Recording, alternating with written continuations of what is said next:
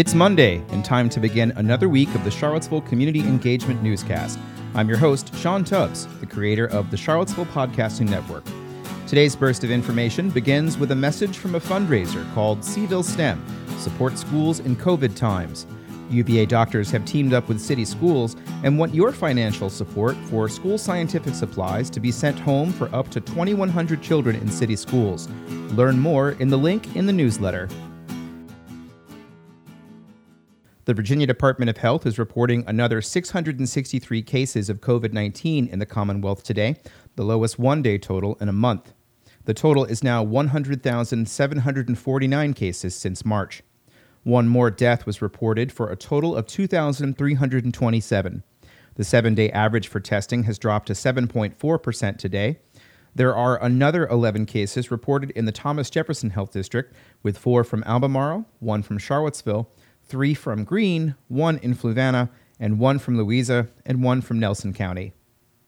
The latest models from the UVA Biocomplexity Institute state that 14 of Virginia's health districts are experiencing surges of COVID 19 cases, but the surge in the Rapidan Rappahannock Health District has abated. The statewide reproductive rate for the novel coronavirus is below 1, but is 1.174 in the near southwest area that includes Roanoke. The model estimates that 817,000 cases of COVID 19 have been avoided since May 15th. University of Virginia officials will hold a town hall on Zoom tonight aimed at members of the Charlottesville community. Last week, UVA President Jim Ryan announced that classes would be delayed for two weeks. He made a promotional video last week that sought to explain why they will proceed. The answer is straightforward. Our mission is to educate students, conduct research, and provide medical care. All of those are better done in person. That's why, from the very beginning, we sought to have students return as long as we could do so in a reasonably safe manner. We know that this carries some risks, but there are risks regardless of what decision we make, including staying online all semester. There are risks for some students for whom UVA is the safest place to be, or who may face challenges learning online at home. There are risks for our employees whose jobs depend on having students on grounds. We also know that roughly two thirds of our students live off grounds and outside of university housing, which means that thousands of students are going to be living in Charlottesville, whether classes are in person or not. The Zoom town hall meeting will be held at 5 p.m. and has a maximum of 3,000 attendees. A promotional video was released last week to help people navigate the new site. We'll start our tour by exploring the top navigation community, government, business, and how do I. Here you'll find navigation items that will help you get to your destination.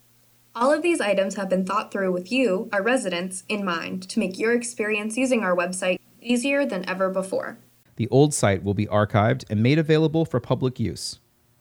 All year, events that celebrate parts of our community have had to be canceled, including the Charlottesville Business Innovation Council's annual gala in May. However, the organization plans to hold a virtual gala one month from now on September 10th They'll hand out awards such as Startup of the Year, Innovator of the Year, and Job Creator of the Year. And that's it for today's edition of the Community Engagement Newscast. Thank you for listening, and please remember that support today comes from the fundraiser CVille STEM, Support Schools in COVID Times. They are very close to getting to their $30,000 goal, and perhaps today is the day that they go over the top. Please, if you have enjoyed this newsletter or this newscast, please send it along to a friend, and please consider signing up for our Patreon account to help keep us going. I'm Sean Tubbs, and thank you for listening.